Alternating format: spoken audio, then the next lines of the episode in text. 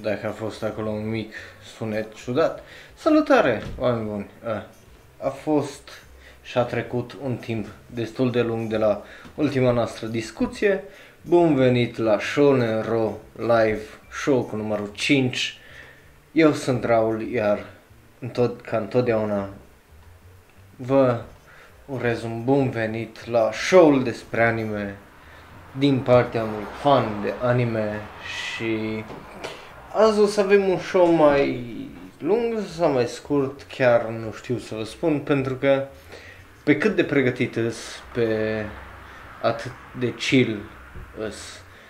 Deci, poate va ține 10 minute, toată chestia poate va ține 2 ore, dar sper că ați avut un Paște minunat, un întâi mai plăcut, deși din câte am auzit și am văzut vremea la noi în țară, a fost cam oribilă. Uh, eu am fost în vacanță până ieri și azi ne reintrăm în ritm. Dacă uh, ați văzut pe social media, pe Facebook, Twitter, uh, Reddit sau Tumblr. Apropo, dați un like sau un share sau un follow și bineînțeles un subscribe și aici și pe YouTube, mai ales indiferent pe ce platformă sunteți. Din nou, Shonero încercăm să aducem cât mai multă lume în lumea animeului. Uh, hai să trecem la ce avem de discutat azi, la știri. Avem să vedem ce am ratat săptămânile, săptămâna asta, sau cele două săptămâni aproape, uh, de când am plecat ca știri. Hai să ne uităm aici. Well, uh, Kill la Kill are un joc, va primi un joc, s-a dezvăluit uh, povestea care va fi în acel uh, Kill la Kill joc, ceea ce pentru mine, nu știu, eu oarecum nu am ajuns niciodată să mă bag prea multe în jocuri uh, dedicate animeului sau transformate dintr-un anime sau dintr-un manga într-un joc. Nu am avut norocul ăla să zic. Nu că am, uh, am încercat prea tare.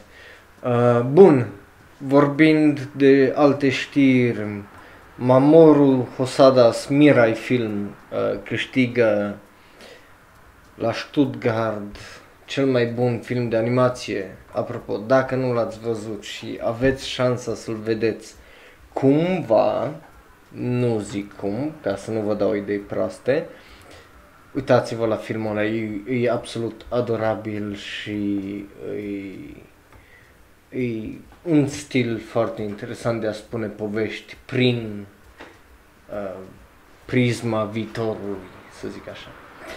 Uh, bun. Animeul acela cu 5 surori gemene are un, primește un al doilea sezon și lumea acum se plânge de ce nu primește uh, Love is War Kaguya-sama, bineînțeles, un al doilea sezon. Și de acord cu ei. Sunt foarte de acord cu ei. Îi sim- simpatizez și aș vrea și eu tare mult un al doilea sezon pentru că primul se termina cam nașpa. Bun, ce altceva?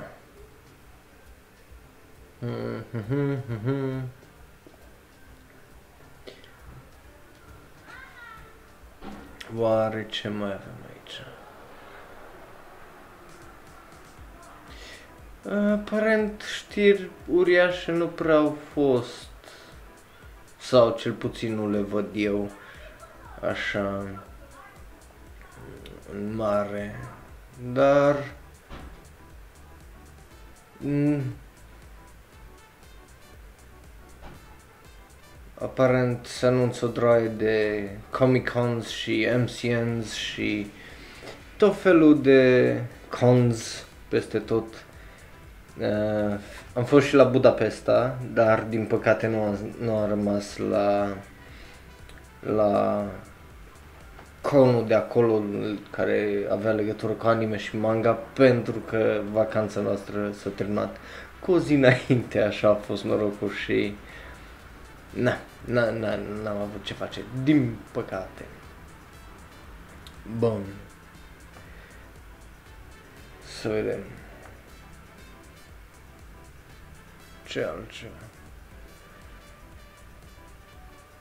A, da, uh, autorul uh, lui Death Note va publica un, un nou capitol în serie, dar asta e mai mult pe partea de manga. Deci, dacă vă interesează, liniștiți. Bun, hai să mai dăm așa o... Da. Rascal does not dream of a dreaming girl. Uh, primește un film și de-abia aștept. Violet Evergarden, la fel, film. Uh, să vedem când va fi lansat filmul Violet Evergarden, ianuarie 10, 2020. Mai avem un pic de așteptat. Bun. Uh, free movie uh, cu cei care notă, cu tipii care notă și hmm. Și cam atât în mare, nu, nu, nu pare să fie ceva extraordinar săptămâna asta. Dar Uh, bineînțeles că toată lumea e încă cu gândul la, cel puțin eu încă sunt cu gândul la uh, Cowboy Bebop pe Netflix pentru că Netflix sper să facă o treabă nu bună, foarte bună și sper să aibă un talent uh, acolo în spate pentru că ai tot ce contează din punctul meu de vedere, talent, să aibă oameni cu talent. Bun, uh, după cum vedeți, marele nostru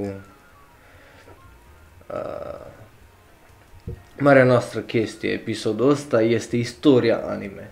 O să o împart în trei categorii așa.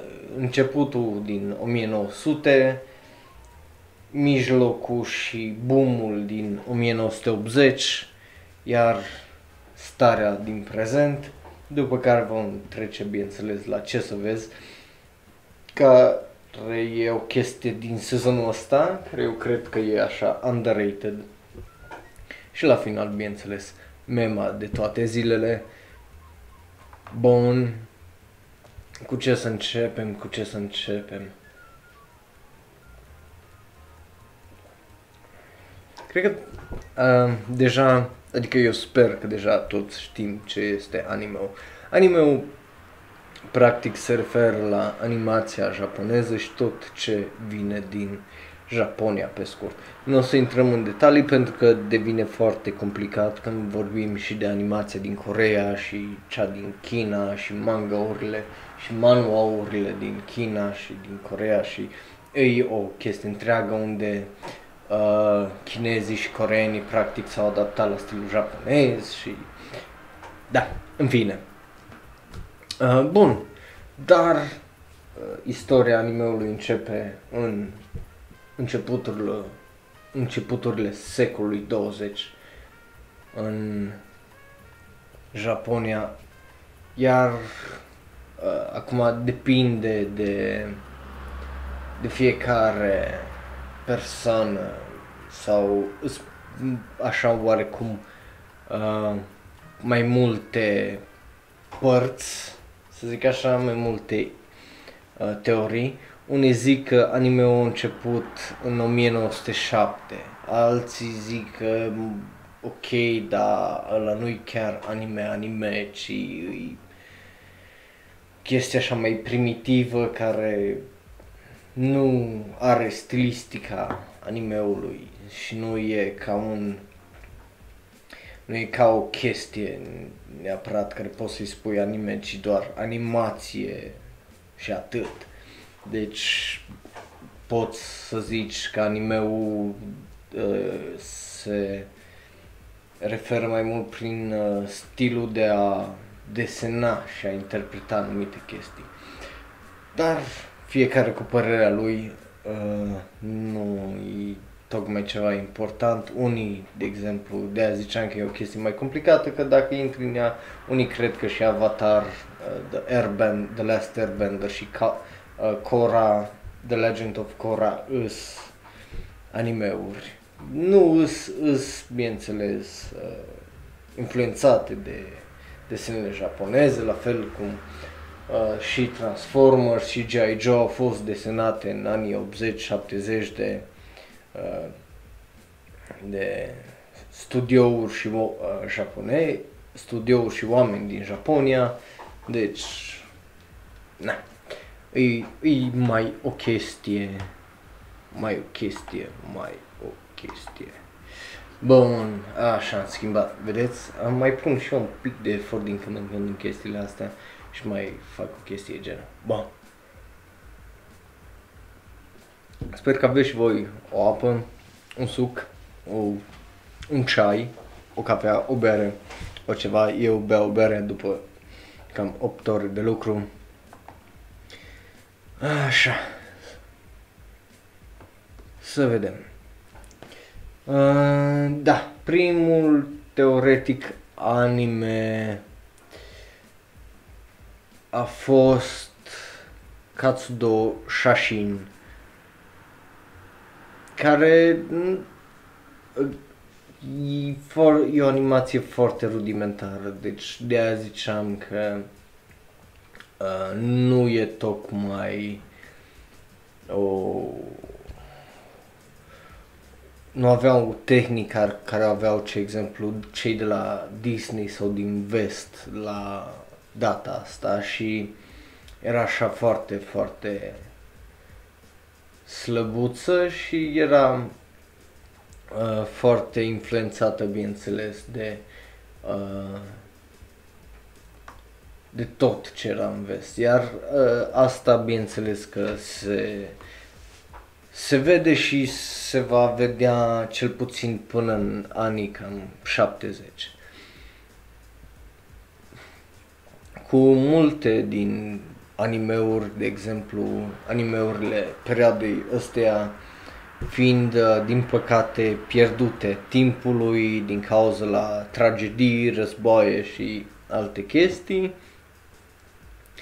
Uh, nu tare multe exemple, deci nu, nici nu te poți pronunța, să zic așa, în ce, ce a fost la data aia și unde și cum și așa mai departe. Deci, cine știe, poate mai erau în perioada 900, 1900, 1907, 1910 alte animeuri, dar din păcate nu se știe tare multe. Și ai e într-un fel păcat că se pierde istoria așa și de ar trebui să facem cumva să ținem de lucrurile astea. De a mie, de exemplu, îmi place tare mult internetul, că orice e pe internet rămâne întotdeauna aici, inclusiv podcastul, show-ul ăsta. Bun, mergem mai departe, ca să nu vă țin tare mult cu chestii de astea mai plictisitoare când avem chestii interesante de povestit. Și Săptămâna viitoare intrăm un pic mai mult în detaliu vorbind despre, despre ceva mai ceva mai fain și mai interesant. Așa, asta e ca o introducere. Uh, cum v-am mai zis, vreau să introduc încetul cu încetul așa uh, chestii legate de anime și o mică istorie și despre una alta. Așa, mai, mai pe interes. Bun, mergem mai departe. Tu-tu-tum. Unde rămăsesem, unde rămăsesem. Da. Bun.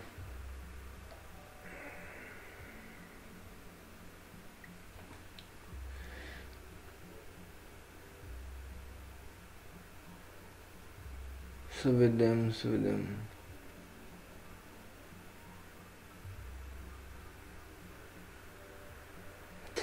O altă animație aparent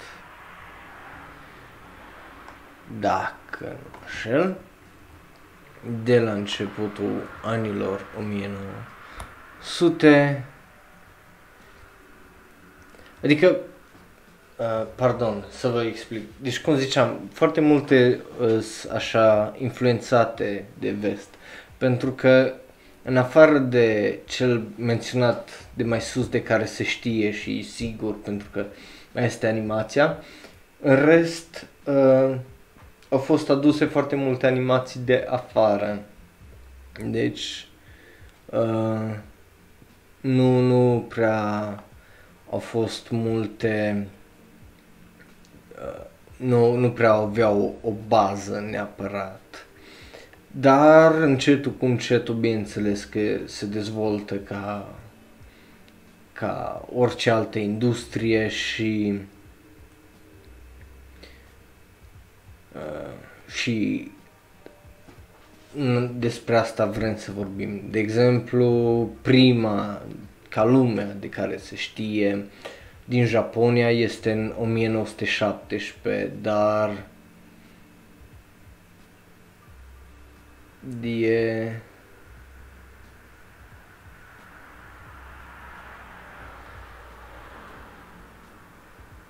e din nou ceva foarte, foarte așa mai slăbuț, dar merită într-un fel să, să, să le vedeți. De exemplu, unul din ele este de Kobu Shingacho Meiano Shipai din 1917. Uh, nu este nimic, uh, nu este numai 5 minute, deci nu e absolut de lung și aparent sunt și pe My Animalist. Dacă intrați acum și căutați acest anime, uh, o să vedeți că are 86 de user care l-au văzut. So, da. Uh, bun. Uh, dar aparent mai erau și, bineînțeles, cum ziceam, sunt multe pierdute, deci se mai zic că un, au mai fost publicate câteva, alții zic că bă, nu a fost nimica, dar din păcate nu avem ce, de unde știi. Uh,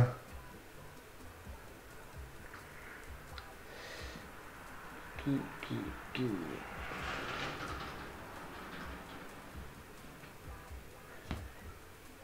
Unul, din nou, o încercare în 1917 a fost uh, Imokawa Mukuzo Gen, Genkanban no Maki.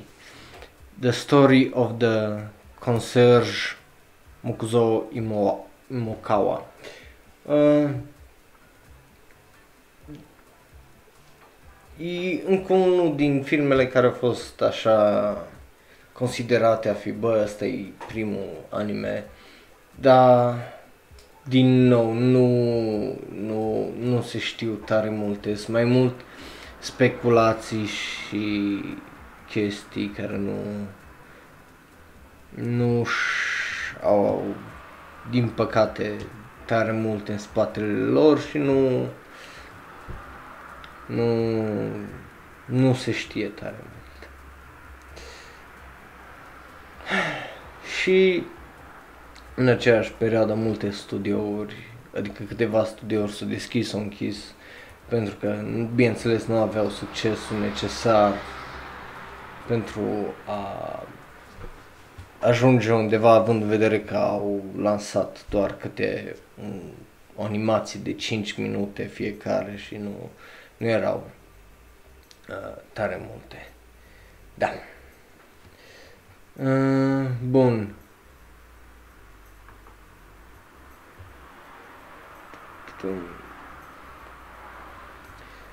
După care trecem uh, la producția, oarecum, la ce a fost chiar înainte de cel de-al doilea război mondial.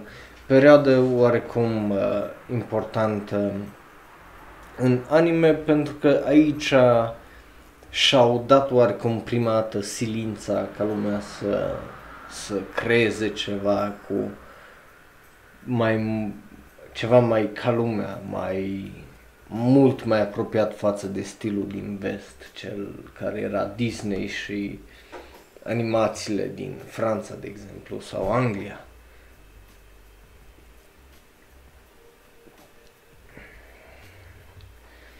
Dar, bineînțeles că în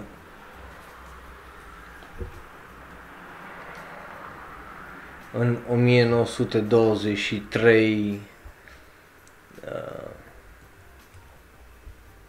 cu tremurul de la din Kanto a distrus uh, unul din cele mai mari studiouri de pe vremea aia din Japonia, iar uh, același cutremur a făcut să dispară o droaie din animeurile perioadei și din uh, perioada care tocmai am menționat-o de 1900-1920. Deci, din păcate, un dezastru de genul se, se, se poate transforma în pierdere de istorie, nu doar așa o distrugere de clădiri și pierdere de viață. Bineînțeles, cu pierderea de viață se pierde și istoria, pentru că pierdem amintiri și memorii care, la care nu mai avem acces. Bun. Uh,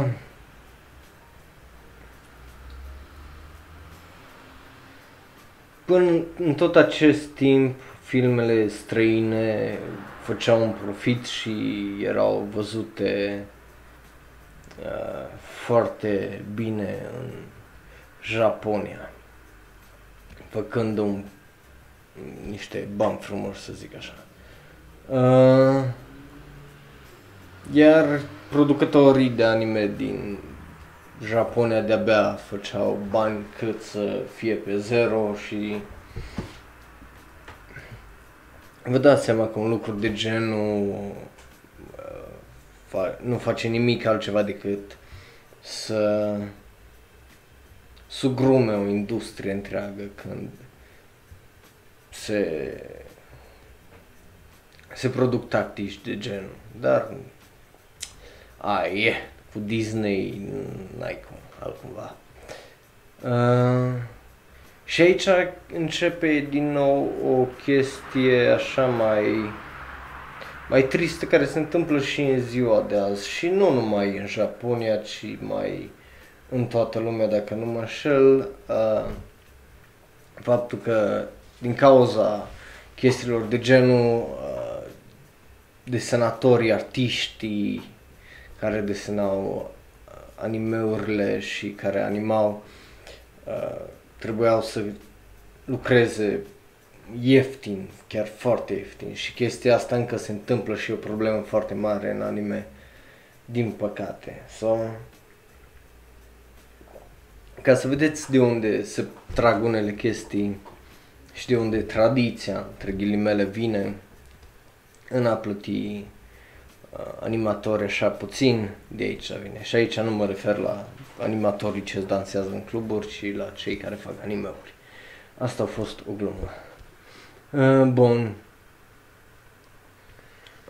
Bineînțeles, printre alte motive, a fost și infrastructura Japoniei și lipsa uh, tehnologiei în a încerca să creezi în color și cu sunet și fără sunet și o chestie întreagă care, bineînțeles, Japonia în perioada aia fiind o țară mult mai săracă față de cele deja industrializate ca lumea cum erau America, Marea Britanie, Franța și uh, încă câteva. Bun. Mergem mai departe. Tadam, tadam, tadam. Primul anime oarecum în care s-a vorbit a fost lansat în data de 1933, iar bineînțeles că a fost încă un film scurt de animație, uh, deci nu a fost o chestie mai lungă de 10 minute. Uh, a fost în alb-negru, bineînțeles. Uh, dar, din păcate, cum ziceam, și în ziua de azi nu, nu se găsesc copii și e considerat un, încă un film, un anime pierdut timpului. Ceea ce e, ceea ce e trist. Bun. Uh, Bineînțeles că om, uh, s-au mai încercat și au mai fost unele chestii unde uh, uh, care au avansat în următorii ani, câțiva ani, uh, animeul, dar bineînțeles a fost foarte, foarte costisitoare și uh, nu puteau fi replicate de studiouri mai mici sau de uh, alte, de atâtea studiouri, să zic așa, încât să poți să spui că e o industrie pe picioare, ci e mai mult o chestie experimentală care o face câte un om cu bani sau cu viziune și cu ajutor din partea altora. Uh, bun,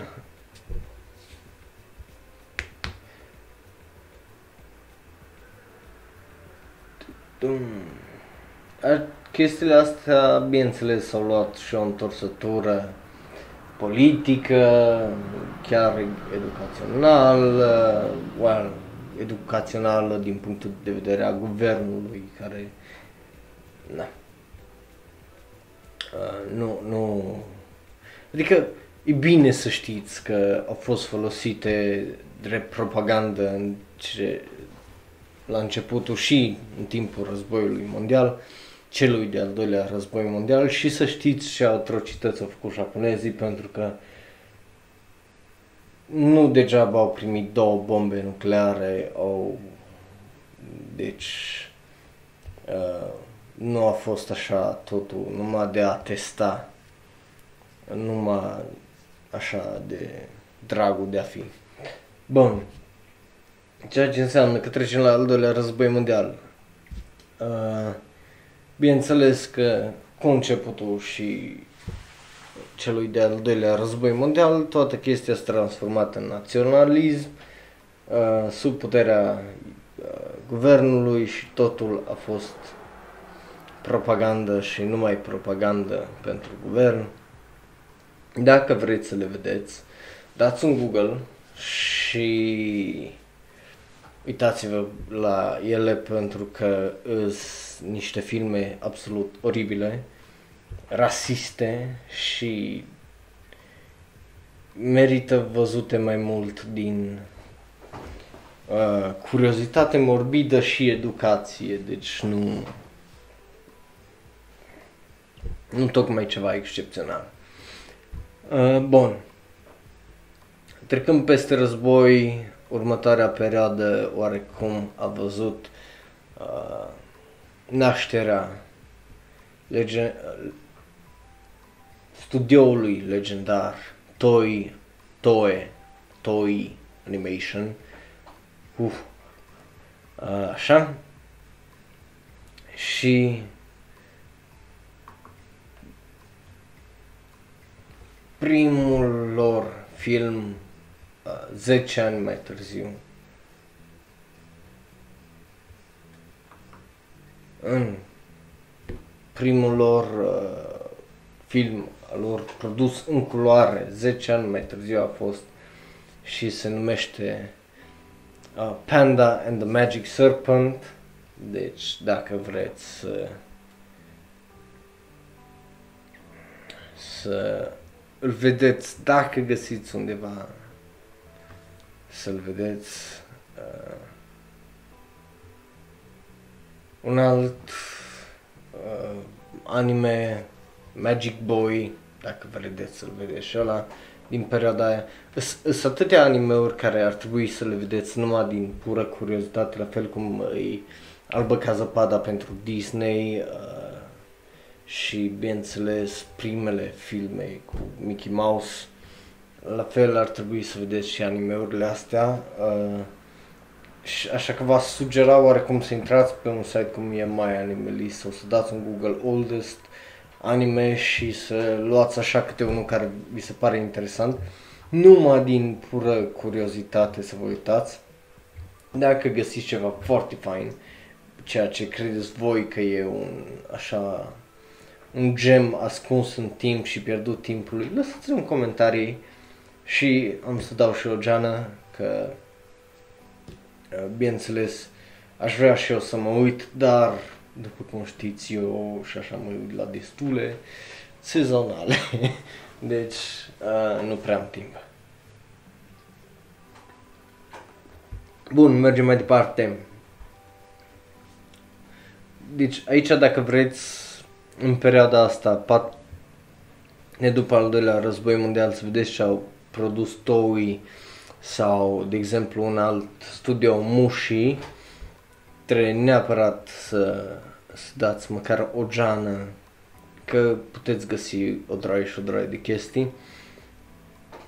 Și o să mai discutăm de animeurile astea vechi, o să le luăm uh, la un moment dat vreau, o să vreau să fac așa un grup să discutăm uh, de animeurile săptămânale și să luăm câte un clasic de asta pe săptămână să ne uităm la ele, să-i dăm un review.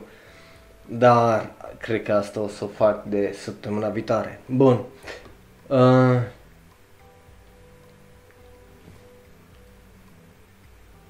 bineînțeles, în perioada asta uh,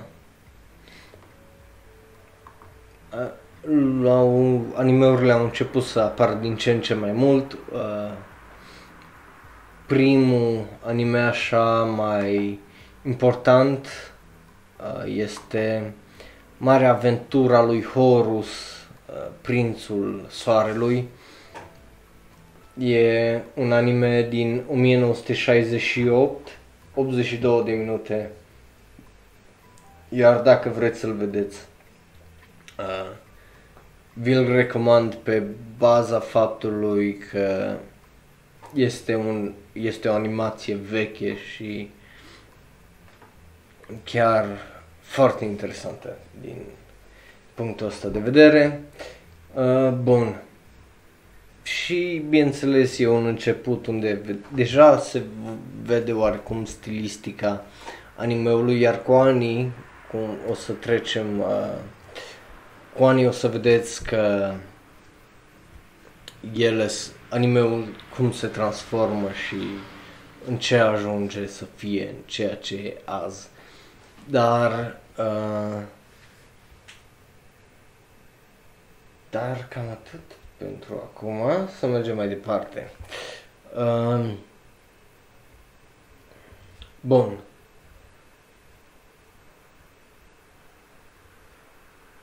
Tum, tum, tum, tum, tum, tum, tum, tum.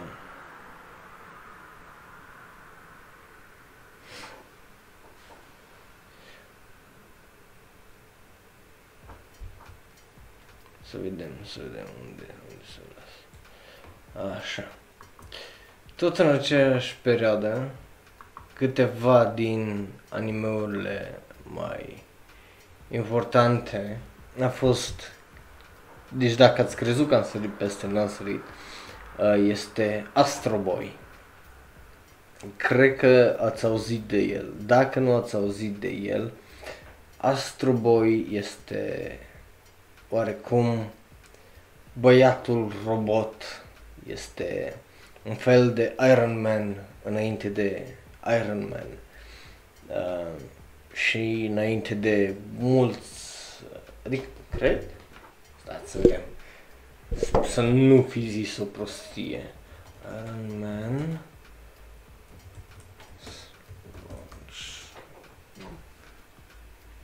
A, nu, în da. A, Iron Man și Astro Boy au fost ambele lansate în 1963, vorbind de parallel, parallel thinking.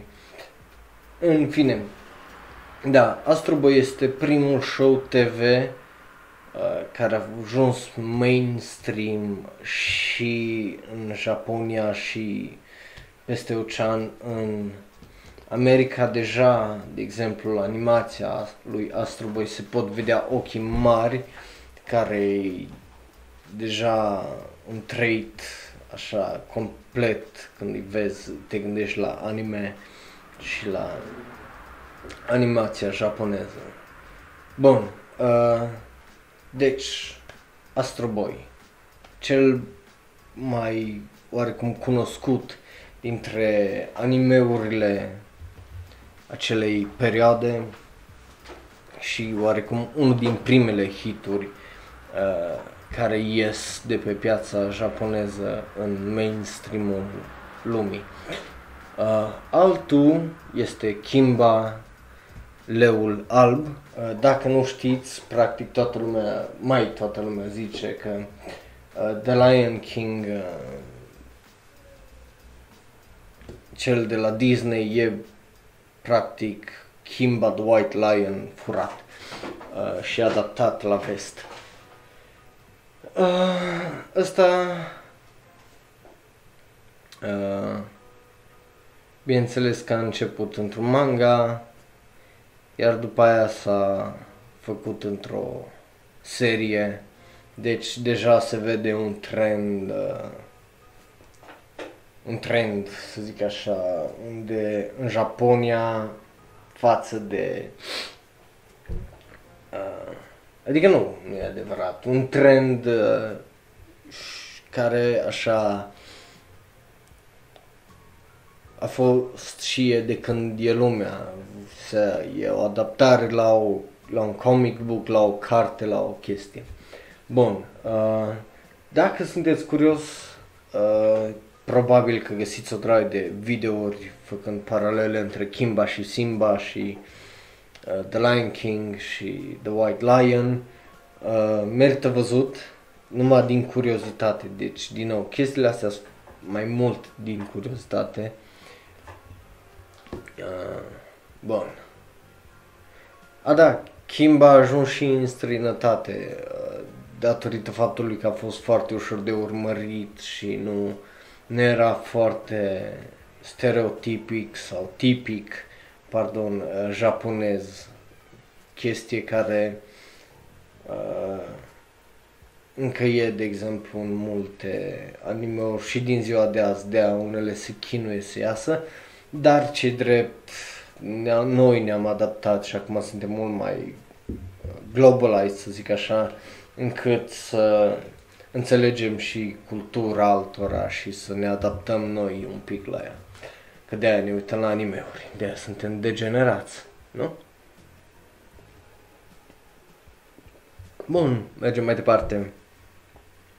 Uh, dacă mai vreți liste cu animeuri de acolo, uh, din perioada anilor 60, niște animeuri foarte uh, importante și să vedeți cam oare de unde ăsta e primul uh, oarecum stop adevărat al animeului. Deci dacă chiar vrei să vezi animeuri care încă se găsesc și într-o calitate destul de decentă și oarecum de unde a început totul a fost de aici, din anii 1960.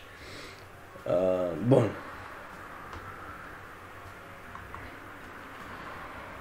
Uh, bineînțeles, cu timpul, faptul că animeul era o chestie nouă uh, și nu avea genuri, nu cum e sci adică pe lângă ceea ce e sci-fi, de exemplu, sau fantezie sau asta, uh, animeul nu era bine definit și nici nu avea genurile lor foarte bine definite, dar uh, aia a fost mai mult un lucru bun pentru că a lăsat să se dezvolte în modului firesc. Uh, bun. Uh, așa. Uh, deja sunt câteva studiouri cum e Mushi, cum e Toei, cum sunt încă câteva care încep să uh, se concretizeze în sensul de a fi jucători importanți și pe viitor a ceea ce înseamnă anime.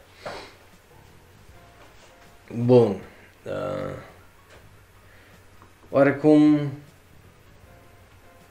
uh, sau ceea ce se crede a fi primul shoujo este Sally uh, the Witch sau Sally Vrăjitarea e un fel de Sabrina, să zic așa, ca să o fac cât mai simplă de înțeles chestia. Uh, și din nou uh, merită dacă îl găsiți, merită să vedeți. Ăsta e încă un anime produs de Toei care a durat vreo 2 ani, deci și a avut 109 episoade, ceea ce e impresiv pentru vremea aia. Un alt anime unul din primele cu adevărate clasici după Astro, uh, Astro Boy, să zic așa, este Speed Racer, uh, iar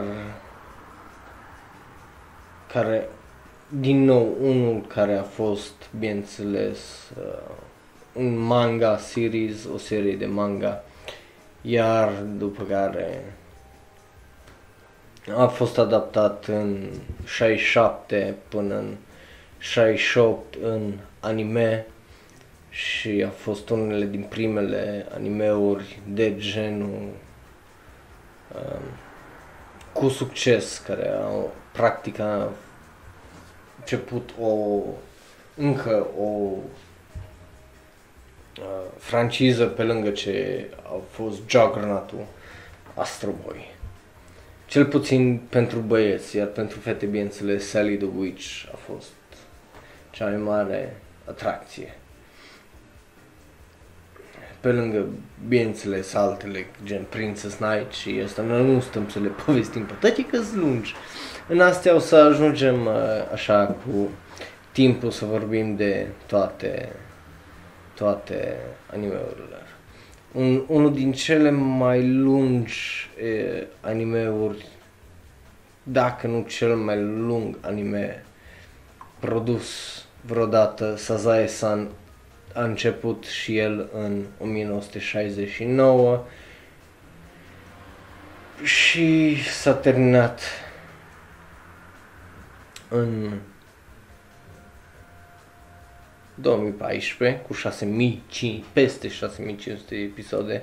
Deci dacă vreți să știți ce e tânărul și neliniștitul animeului, e Sazae-san.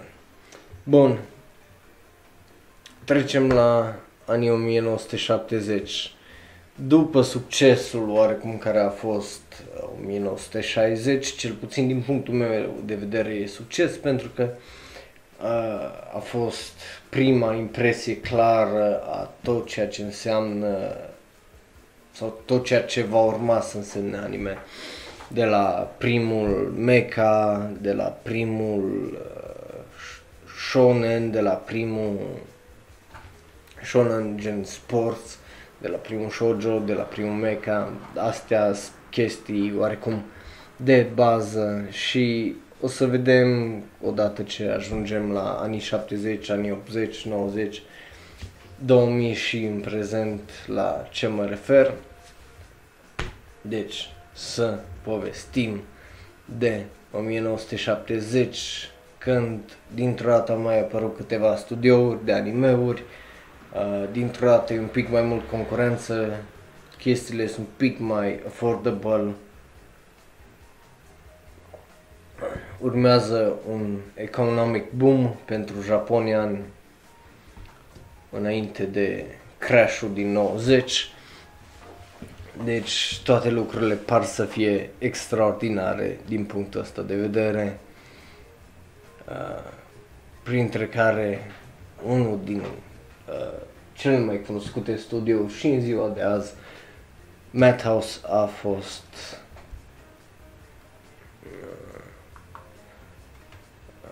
a fost înființat în 1972. Bun.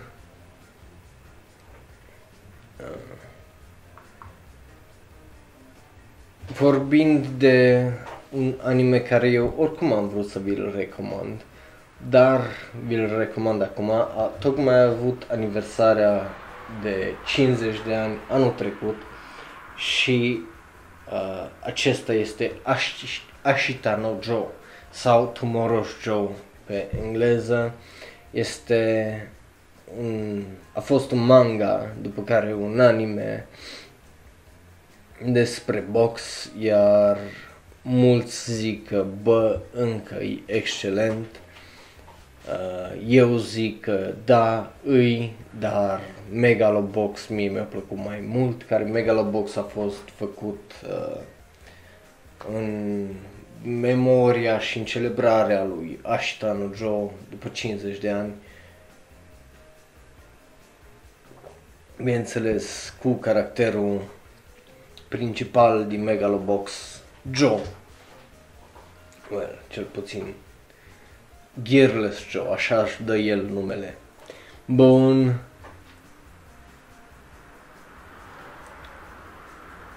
Bineînțeles, a ajuns să fie un shonen și un sporting anime, sports anime ca lumea, consacrat în Japonia.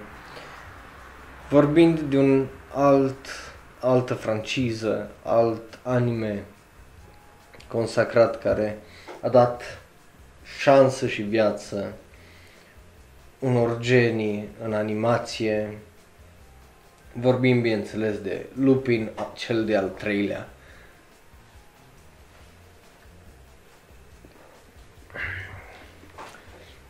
E un manga și un anime uh, despre un detectiv și seria continuă și azi este și azi este anime și azi este film și anul ăsta o să fie film și anul viitor o să fie film și acum 2 ani a fost film.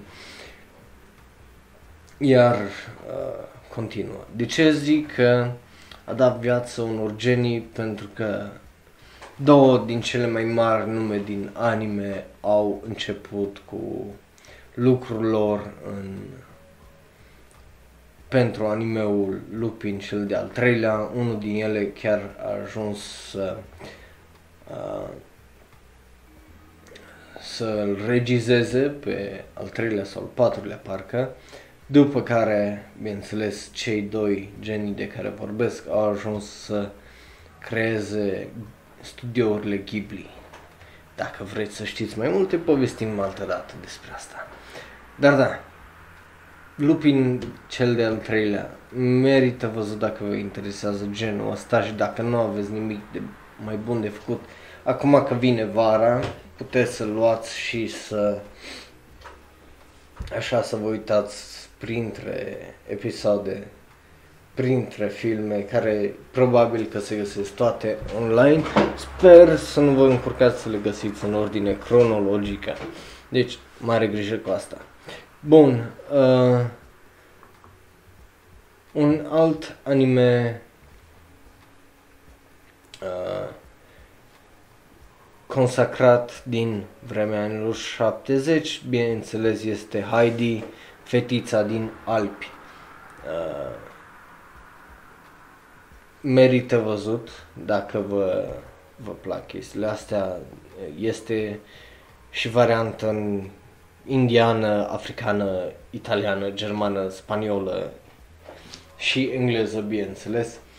Uh, dacă vreți să știți mai multe despre acest anime, căutați-l, dați în Google, că, căutați-l pe My Animalist și uitați-vă la el așa pentru un pic de cultură, să zic așa, în ceea ce înseamnă anime. Bun.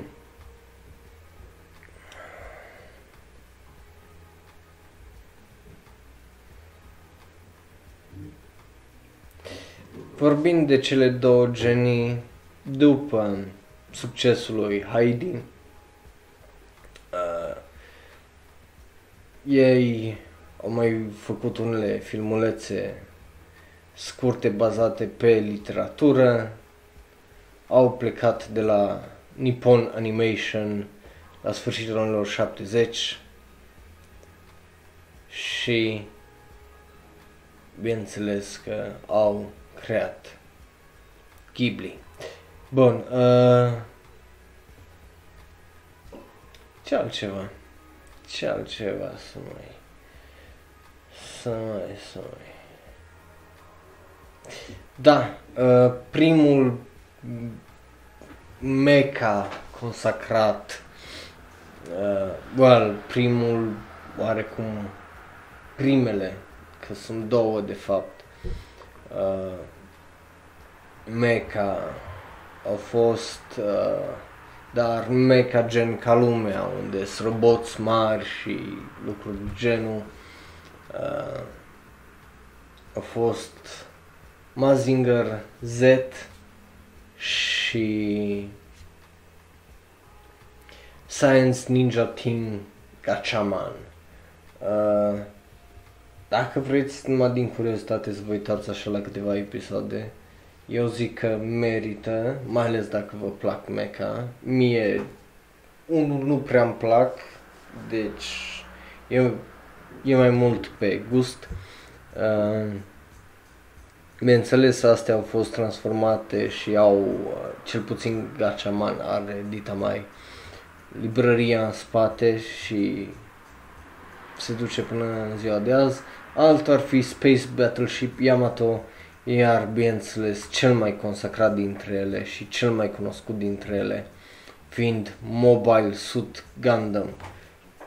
Deci Gundam este primul mecha adevărat care a pus genul mecha în locul lui, deși când a fost lansat uh, a fost așa o dezamăgire și practic a failure pentru studio și nu prea a fost apreciat.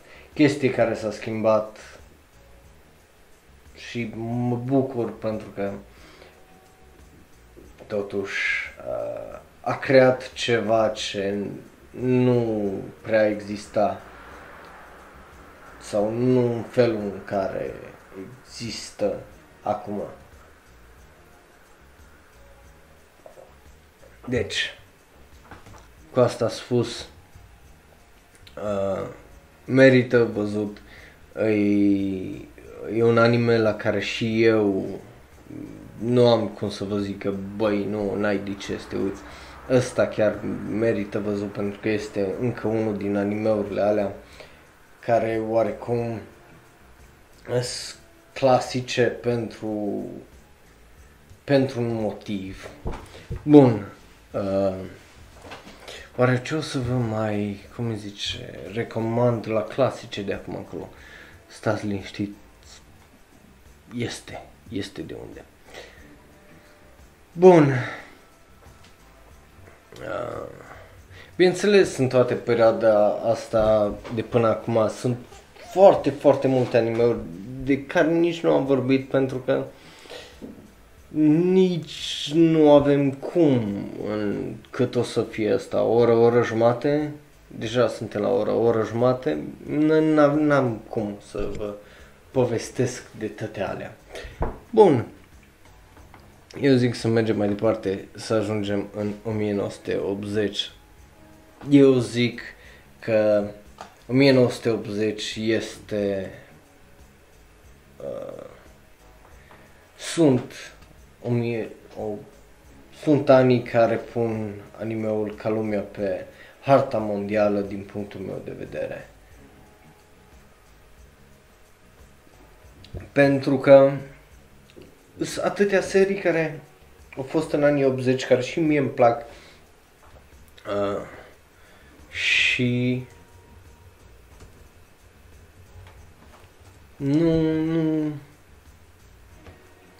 nu, n-ai cum să nu le recomand. Gen, unul din animeurile mele favorite, Ranma One and a Half, unul din cele mai bune animeuri, și nu numai din punctul meu de vedere, uh, a fost lansat în anii 80, sfârșitul anilor 80, ceea ce e drept.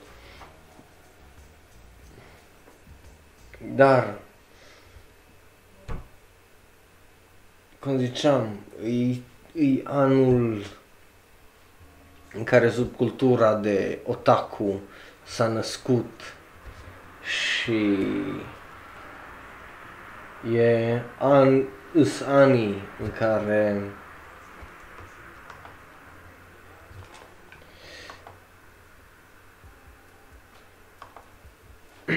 sunt anii în care animația cu, uh, devine cu adevărat japoneză pe stilul uh, a ceea ce numim noi anime și în ziua de azi, pentru că uh, avem, avem atâtea și atâtea animeuri clasice și animeuri despre care putem povesti aici, dar din păcate nu avem nu avem timp să facem asta. Deci Aia Bun, mergem mai departe. Uh, mă uitam aici printre list, în lista mea de animeuri uh, și cam dacă mai am ceva de așa de asta, bineînțeles că mai am, dar trebuie să trecem mai departe. Uh, uh, o altă serie de care trebuie să vorbim este, bineînțeles, Macross e mm,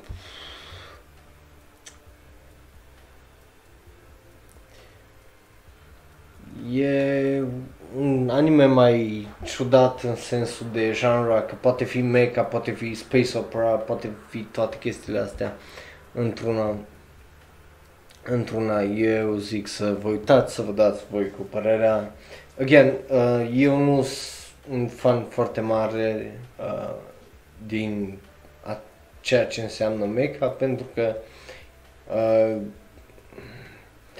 pe cât de mult mi-ar plăcea să-mi placă, mie mi se par că au mai multe hits decât uh, mai multe misses decât hits și de aceea nu, nu, nu mă pasionează să, mă, să intru în adâncime în genul ăla pentru că nu prea uh, văd să găsesc tare multă valoare. De aia uh, aud numai de Gundam, de Code Geass, de Macross și de încă câteva.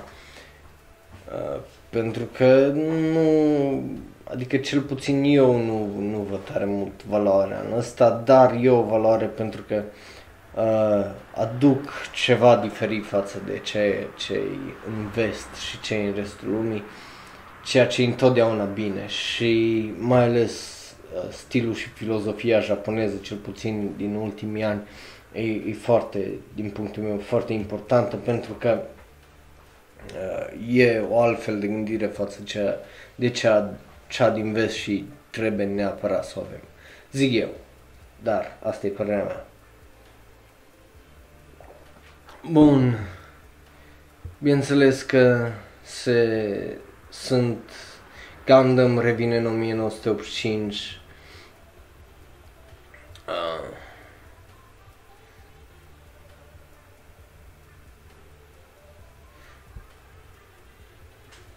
Prim, primul, prima adaptare a lui Rumiko sau prima adaptare consacrată a lui Rumiko Takahashi, unul din manga caurile mele preferate, uh, este, bineînțeles, uh, Urusei, Urusei Yatsura, uh, Iar această tipă ajunge, bineînțeles, uh, câțiva ani mai târziu să deseneze și să lanseze Ranma. Mă refer ca anime, nu, nu ca manga. Bun. Uh, dar, bineînțeles, această serie cu Urusei uh, Yatsura, ea a fost prima care oarecum a, a avut drept țintă subcultura de otaku și a avut mult, uh, mult de câștigat din asta și mult succes cu lucrul acesta. Bun. Uh, mergem mai departe. Unul din animeurile foarte, foarte importante uh, este Nausicaa of the Valley of the Wind, regizat de Hayao Miyazaki și scenariu tot de el. Dar încă nu era produs de Ghibli, era produs de Topcraft și distribuit de Toei. Deci ei încă în 1984 nu, nu au reușit să se elibereze oarecum de uh, ce, era, ce erau studiourile de anime de atunci. Dar ăsta e primul pas mare spre visul care este Ghibli și uh, bineînțeles ceea ce a însemnat Ghibli pentru animeul din Japonia. Bun. Așa, să mergem mai departe.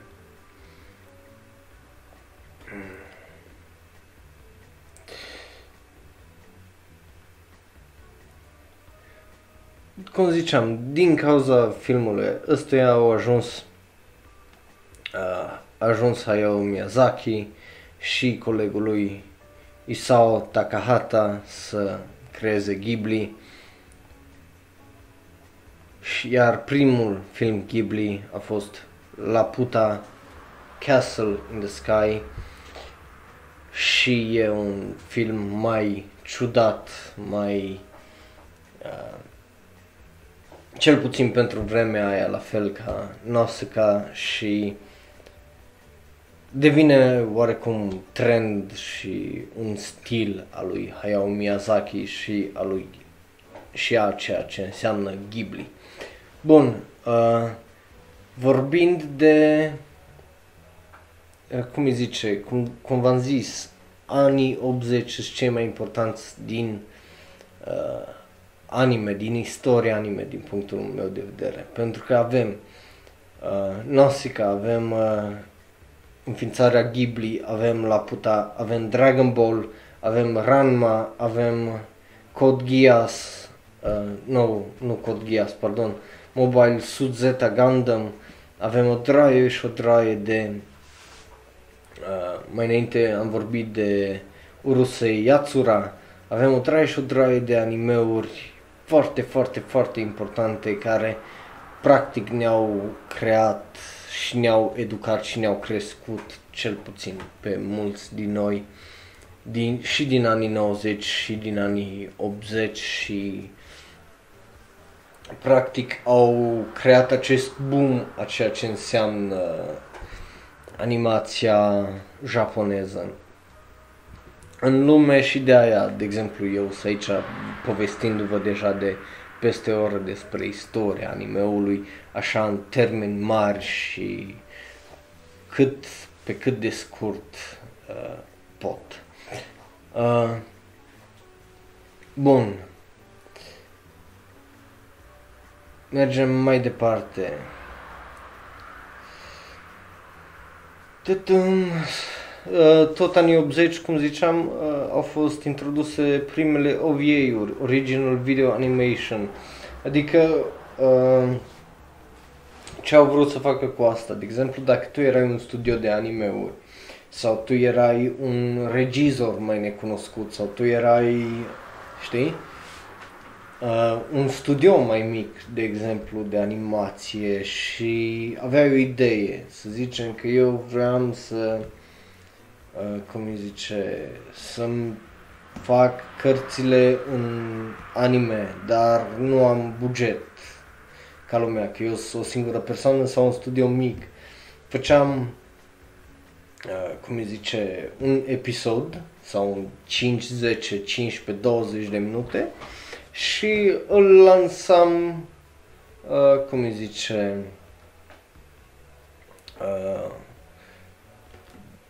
bine, acum ar fi online, atunci pe piață pe cassette tapes sau CD-uri sau chestii genul.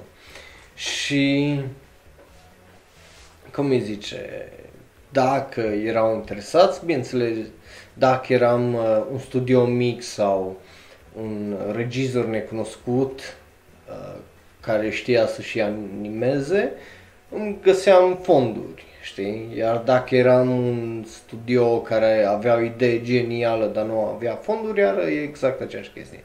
Bun. Iar, bineînțeles, chestia asta la început nu a prins, uh, dar uh, cu timpul a început să prindă din cauza la Well, nu din cauza la chestii tocmai glamoroase, ci din cauza la hentai, cum e Cream Lemon sau Lolita anime, care... Nu, nu... dacă, dacă vreți voi, din curiozitate morbidă, să vă uitați, liniștiți, eu nu o să vă opresc. Că nu am cum. Bun. Uh, dar uh, OVA-urile, bineînțeles, că au explodat încetul cu încetul, uh, timpul cu timpul, de exemplu, un exemplu bun e a fost lansat un joc, iar împreună cu acel joc a fost lansat un OVA pentru Sega și bineînțeles că așa, așa s-a transformat, să zicem, ca idee. A fost folosit mai mult pentru marketing. Și în ziua de azi, de exemplu, nu, nu e foarte diferit. Uh, deci dacă ai un să zicem că ai un anime, acum un anime, un sezon, de obicei 12 episoade sau 13, depinde de la caz la caz, dar majoritatea 12 la 13, cu excepția de cele care mi se duc pe la 23-24 uh, într-un sezon oarecum, ca două sezoane cap la cap. Uh, uh, iar tu după aia vrei să lansezi anime-ul pe, uh, cum îi zice, pe DVD. Iar dacă știi că nu o să ai, cum îi zice, o șansă la, pentru că nu a fost primit destul de bine animeul, dar tu, na, ai, uh, ai acolo un, un episod gata produs, nu mă mai trebuie tăiat și pus uh, la punct, îl pui extra pe DVD și îl ai ca OVA, ca o chestie bonus și așa poate lumea mai cumpără uh, în plus asta. Dacă ai un uh, anime care a fost destul de care are o bază de fan și a avut un pic de succes, poți să lansezi OVA-ul online, fie pe un streaming service cum e Crunchyroll sau Verve sau Funimation sau whatever, mai ales Funimation dacă are, dacă ai, cum e, dacă ești un studio cum e Funimation și ai uh, streaming service-ul tău, îl lansezi online, iar vezi recepție la acela OVA, iar dacă, bineînțeles, are o recepție bună, produci un al doilea sezon.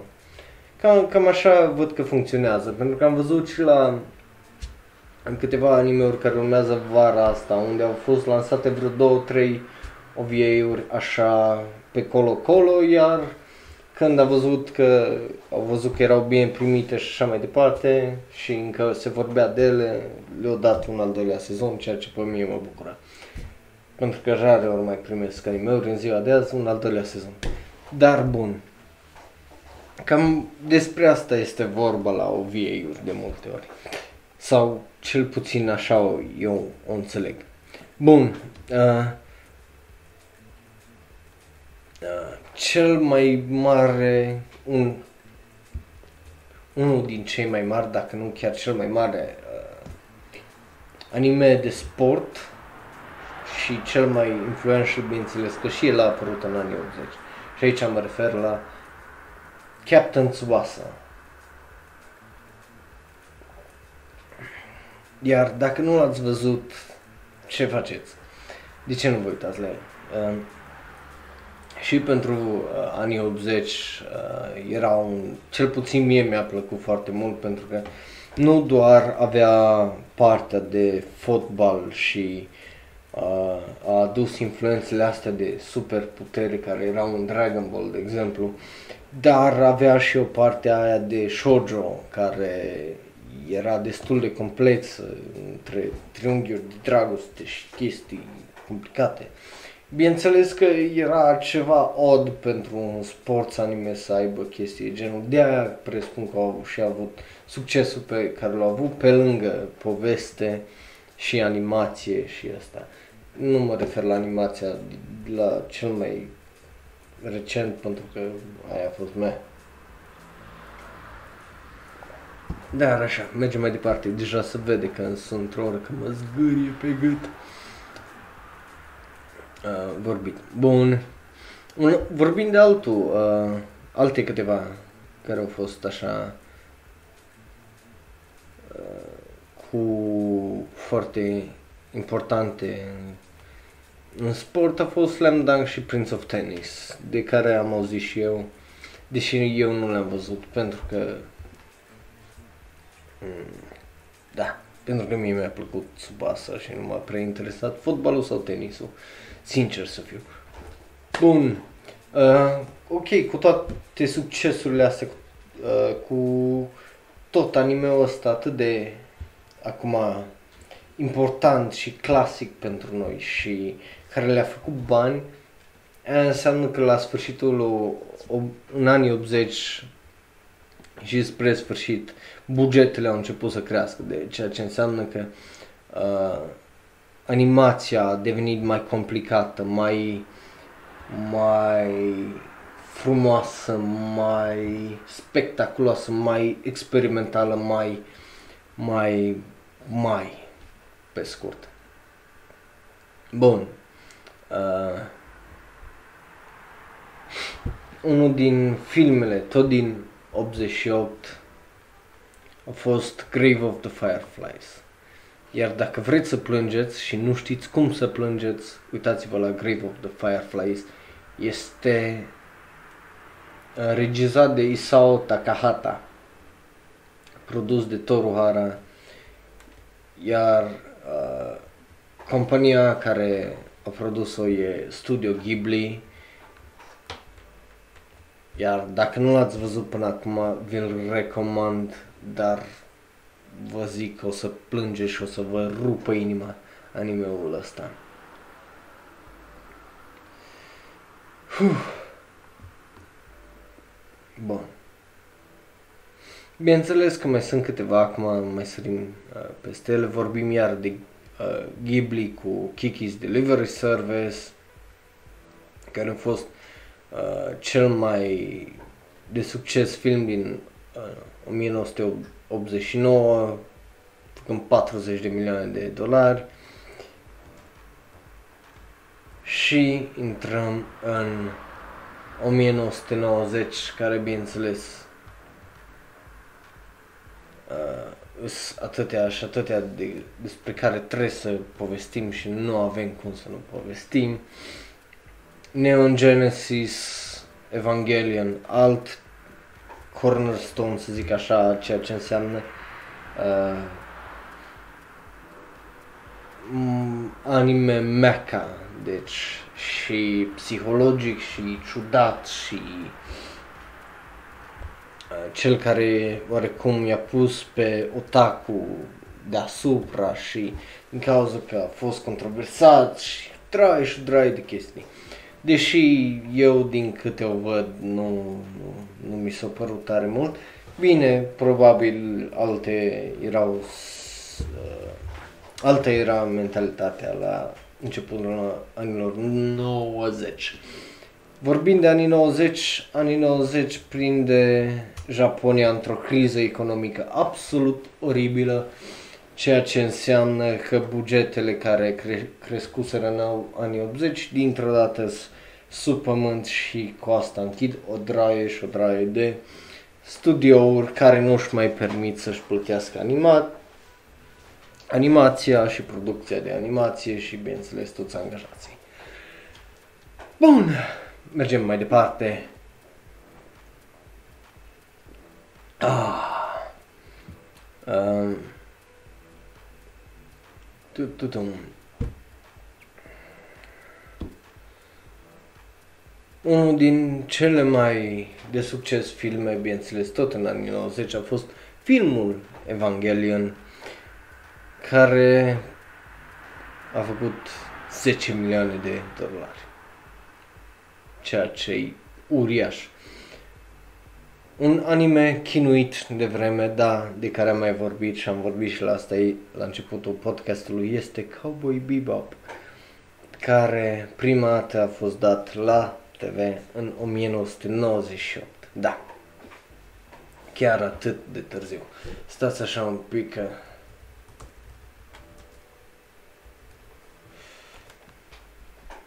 Da.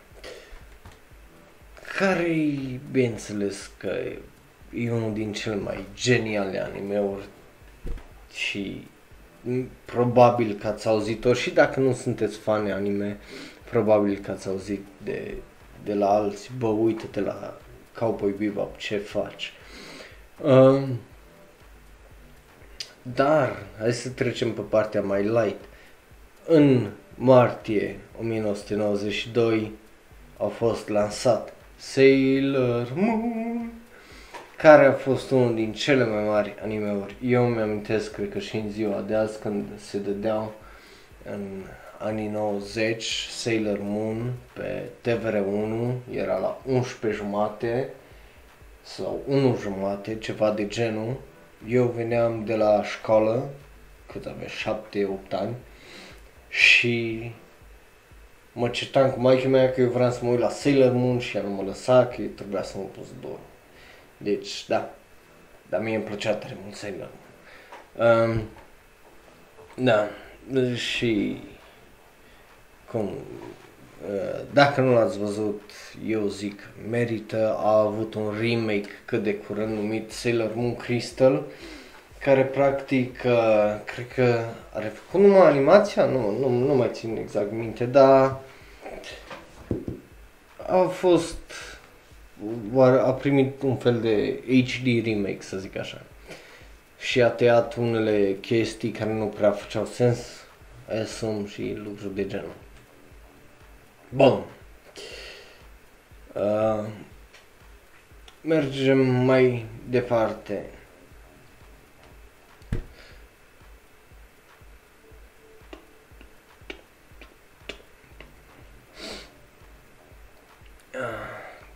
Da, anii 90, bineînțeles că nu au fost lipsite de clasice. Anii 90 a avut parte de cel mai defining moment, eu zic, în anii 90, uh, cu toate că au început în anii 80, uh, anii 80 au pus o fundație, anii 90, eu zic că în anii 90 au luat uh, contur anime, animeul care îl știm noi azi, pentru că am avut, cum ziceam, Neon Genesis, am avut uh, Sailor Moon, am avut uh, o draie și o draie de animeuri extraordinare, Cowboy Bebop, uh, dar unul din animeuri care a lăsat un impact uriaș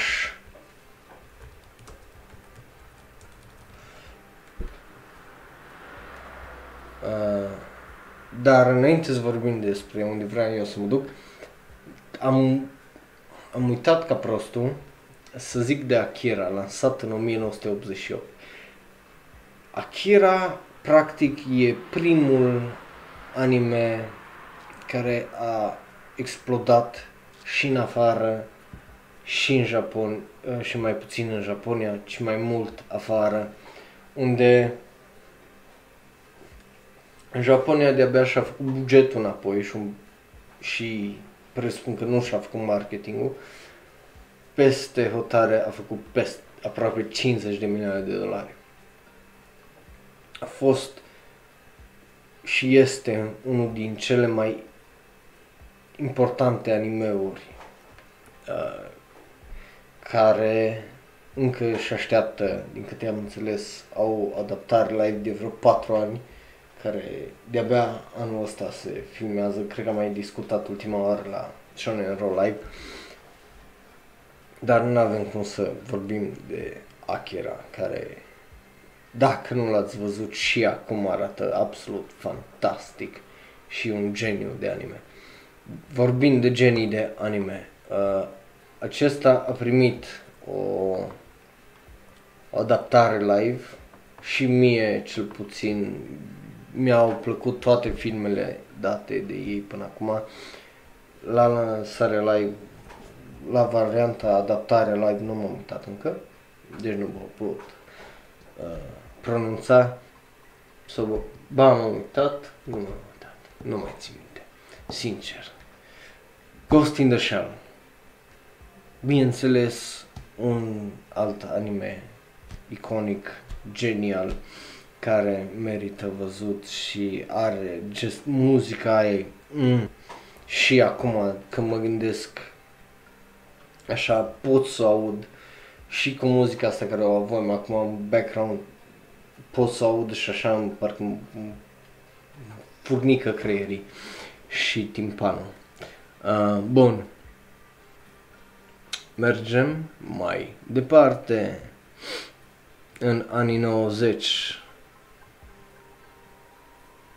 Curren Lagan e în 2007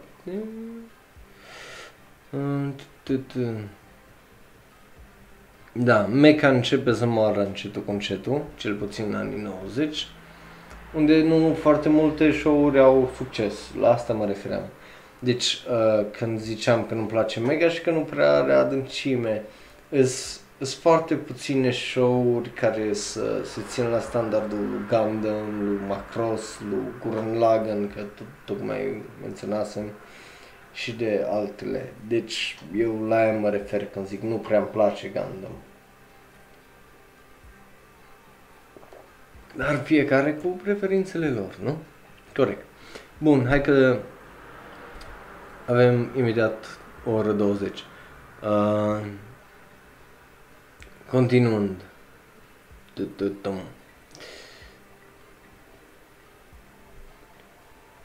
A, da. Ok, nu avem cum să nu vorbim de...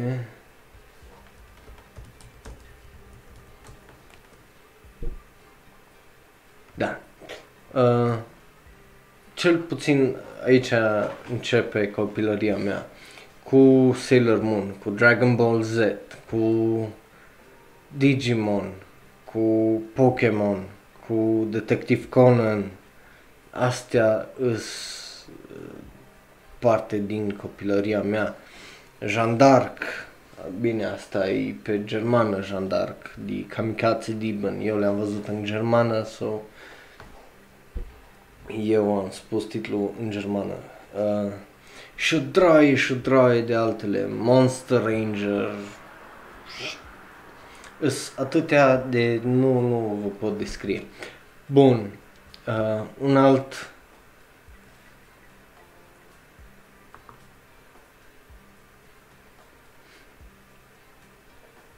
Bun, un altul începutul One Piece a fost tot în 90. Jesus fucking Christ, cât de vechi e și anime-ul ăla. Uh, și manga-ul. Uh, în 97 am avut Princess Mononoke, care trebuie neapărat să-l vedeți, pentru că nu am cum să vă explic cât de genial e și anime-ul ăsta, deși e un pic mai adult în temă, la fel ca Ghost in the Shell și multe altele de care deja am vorbit. Uh. Dar, da, să trecem mai departe la anii 2000. Ah. Anii 2000. Beyblade, iară, din copilăria mea. Să așa,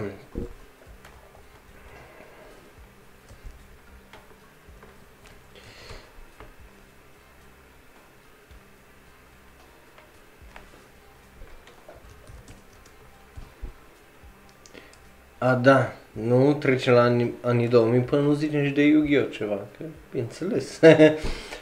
Atunci, în, în 98 a început și Yu-Gi-Oh! Nu eram sigur dacă era în 98 sau era în 2000, deci de-a, de-a am vrut să verific.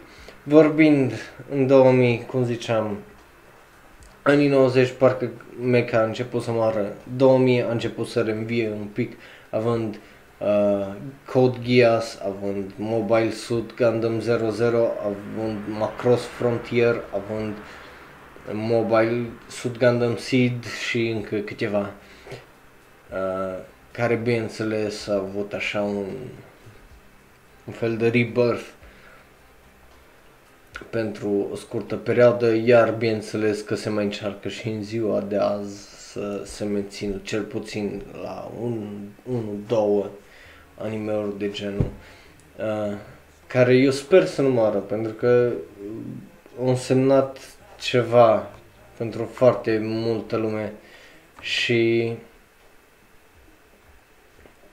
uh, sper că vor reveni și sper să mă atragă și pe mine cândva. Bun, uh, Bu- Boogie Pop Phantom, dacă nu ați văzut uh, cel de uh, sezonul trecut, merită neapărat să-l vedeți, e foarte, foarte ciudat. Uh, alt anime, alte animeuri uh, din anii 2000 așa mai ciudate, Gantz, Ergo Proxy, Paranoia Agent, deci anii 2000 oarecum au fost extindere în ciudat și în definire a subgenuri cum e bishojo și lucruri de genul care sunt uh, subgenuri la multe genuri de astea cum e shoujo, cum e shonen, cum e, știi? Și s-a creat un copac mult mai mare și mult mai Uh, complicat să zic așa. De aia mulți sunt uh, foarte așa mai fricoși în a încerca să învețe, dar de aia e canalul ăsta de YouTube, deci dacă încă vă uitați la momentul ăsta, vă mulțumesc și uh, da, trimiteți-le videourile astea la prietenii voștri, așa ca o conversație să povestim despre un alta. Bineînțeles, Inuyasha, Naruto, Full Metal Alchemist, Monster Bleach, Aria, Death Note, Uf, Fairy Tail, atâtea și atâtea care au fost lansate în anii ăștia de numai seria Fate care sunt facă mie ceva, cum îi zice, să-mi explice, că eu nu înțeleg. M-am uitat și la explicația lui Giga și n-am, n-am idee ce vorbești. Clanad pentru shone, uh, shoujo, pardon. Și să drai și drai și și drai de uh, animeuri care merită văzute și n-am cum să vă n-am cum să vă oarecum zic despre toate și asta. Dar anii 2000, bineînțeles că au fost oarecum un mic, uh, un compas spre globalizare a ceea ce înseamnă anime, având uh, în spate un dece- două decenii deja geniale de animație și de calitate. de am, am avut și în 2000, bineînțeles, uh, cel mai mare anime lansat vreodată, Spirited Away, iar dacă ăla, nici ăla nu l-ați văzut, tot lansat de Ghibli, trebuie neapărat. Deci ăla dacă și acum opriți video și mereți, uitați-vă și îi dați înapoi. Da, merită văzut. Bun. Ah, așa. Uh, îs, îs foarte, foarte multe și foarte, foarte multe s-au întâmplat în deceniul ăsta. Mm, bun. Anii 2010. Deci, practic, unde suntem acum, pentru încă câteva luni. Ei bine, au fost lansate show-uri cum e Attack on Titan, Kill la Kill, Space Dandy Agame ca Kill, Parasite, One Punch Man, My Hero, Boruto, Black Clover, Cells at Work, Durara, Deadman Wonderland, Hunter x Hunter și atâtea și atâtea animeuri geniale, dar deja în uh, în perioada asta uh, început să stabilească încetul cu încet, început să stabilească încetul cu încetul animeul sezonal.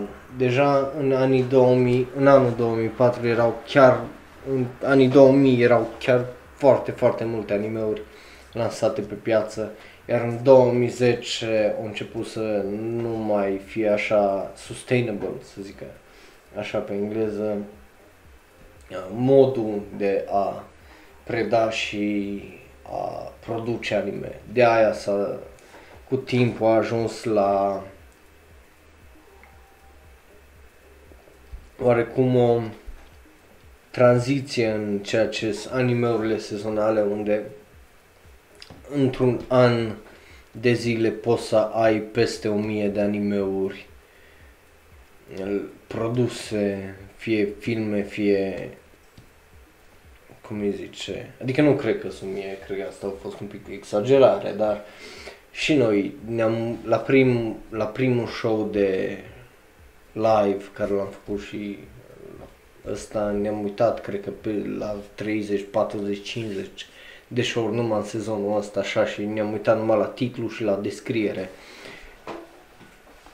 Și astea erau numai show-uri, nu și filmele și OVA-urile și specialele. Deci nu asta. Dar da, animeul azi nu mai e ce a fost și asta e oarecum bine.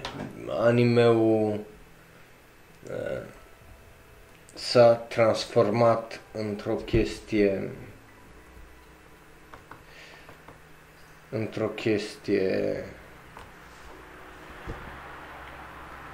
care merge sezon de sezon și multe animeuri nu-și găsesc un al doilea sezon, din păcate, sau un al treilea sezon, deși au fost bune, pentru că este atâta material bun și de calitate încât uh, și dacă am avut eu, de exemplu, un anime la care acuz 2 ani i-aș fi dat nota nouă și am zis că e super, azi poate nu mai mi-amintesc de el pentru că sezonul ăsta sunt câteva la care le-am dat nota 10. Vorbind de animeuri două, la care le-am dat nota 9 sau cel puțin care îmi plac mie. Acum, uh, sincer, nu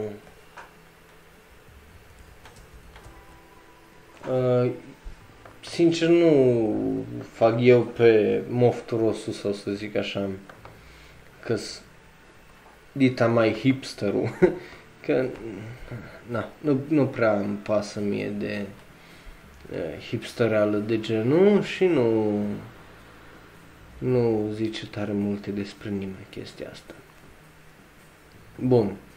Dar unul din animeurile mele care mie mi se pare că e mult prea așa uh, undervalued și care merită un pic mai multă atenție. Și vorbim de, bineînțeles, Mayonaka no Occult Komu In. Uh, de anime-ul ăsta am mai vorbit uh, atunci la primele impresii și în primul show live, când ne-am uitat la ce urmează în ăsta.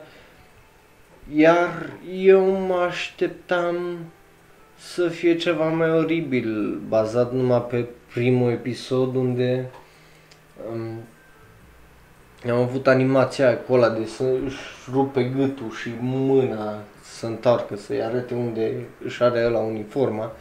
Dar, de fapt, s-a transformat într-un anime foarte interesant la care mă uit cu drag. Și eu zic că ce să vezi, Mayonaka no Occult Comin merită să-l vezi pentru că e un anime interesant și așa merită, merită aruncat o privire. Că eu zic că e drăguț. Bun, acum, uh, memă, memă, hmm, să vedem ce memă vă dau. Nu vă dau nicio memă, vă dau altceva și sper să Sper să vă placă. Ăsta este un, un preview la ce ce urmează pe pe la premiile anime.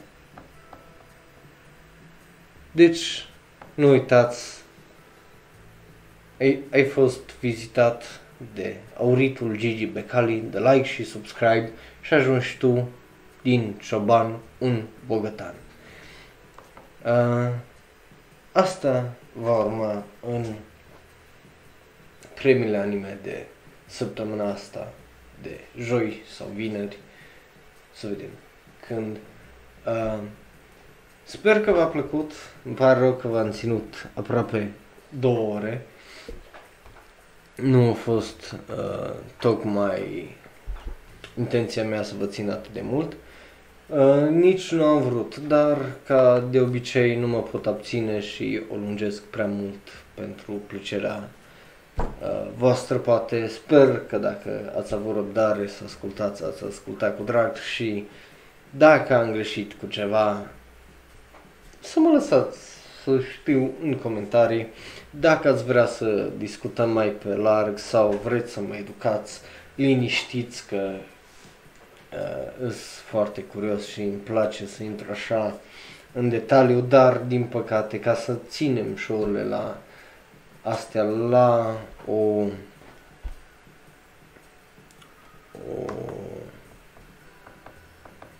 la o, cum îi zice, la un nivel, să zic, decent, la un număr de minute decent care să nu vă plictisească al dracului de tare, pentru că și așa a avut pauzele astea awkward ca să beau apă sau berea sau să-mi revină un pic vocea că vorbesc totuși de două ori de unul singur. Uh, trebuie. Deci, dacă vreți să vedeți mai multe și vedeți asta pe YouTube, acolo aveți două videouri, uitați să apăsați butonul ăla de subscribe, un like jos, iar dacă vreți să discutăm, hai să discutăm, social media sunt, ați văzut, Facebook, Twitter este în descriere, Tumblr, whatever doriți. Uh, și ne vedem pe data viitoare. Îmi pare rău că v-am ținut o oră 40, dar ne vedem cu bine luni când om încă o surpriză și vorbim despre niște alte chestii importante în lumea anime. Mă înclin cu drag, eu sunt Raul, iar acesta a fost Shonen Roll Live. Pa, pa!